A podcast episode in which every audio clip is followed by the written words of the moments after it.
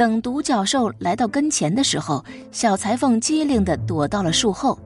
独角兽来不及躲闪，将脚深深的扎进了树干，却怎么也拔不出来了。这时，小裁缝从树后走了出来，用绳子捆住独角兽，又用斧头砍开树干，把独角兽的脚松开，然后领着人押着独角兽回去献给国王。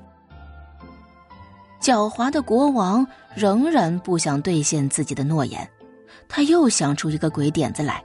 他说：“分给你的那一半王国里有一片森林，森林里有只凶猛的野猪，经常出来作恶，没人能制服它。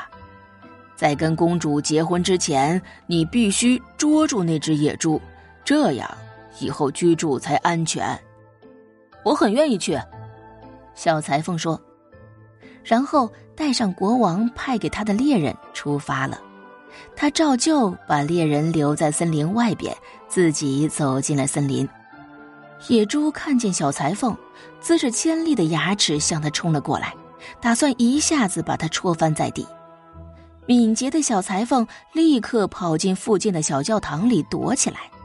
当看见野猪也跟着冲进教堂时，便立刻从教堂的小窗户跳了出来，从外面把门关上了。气势汹汹的野猪就这样被困住了，硕大笨重的身躯没办法从小窗户里钻出来，他在里面咆哮冲撞也无济于事。等他筋疲力尽的时候，小裁缝便叫来猎人，轻松捉住野猪，献给了国王。现在国王必须兑现自己的诺言了，把女儿嫁给小裁缝，把一半王国送给他。婚礼虽然豪华，但是国王并不快乐。如果他知道眼前的驸马只是个小裁缝，那他会更伤心。过了一段时间，年轻美貌的王后听到丈夫在梦中说。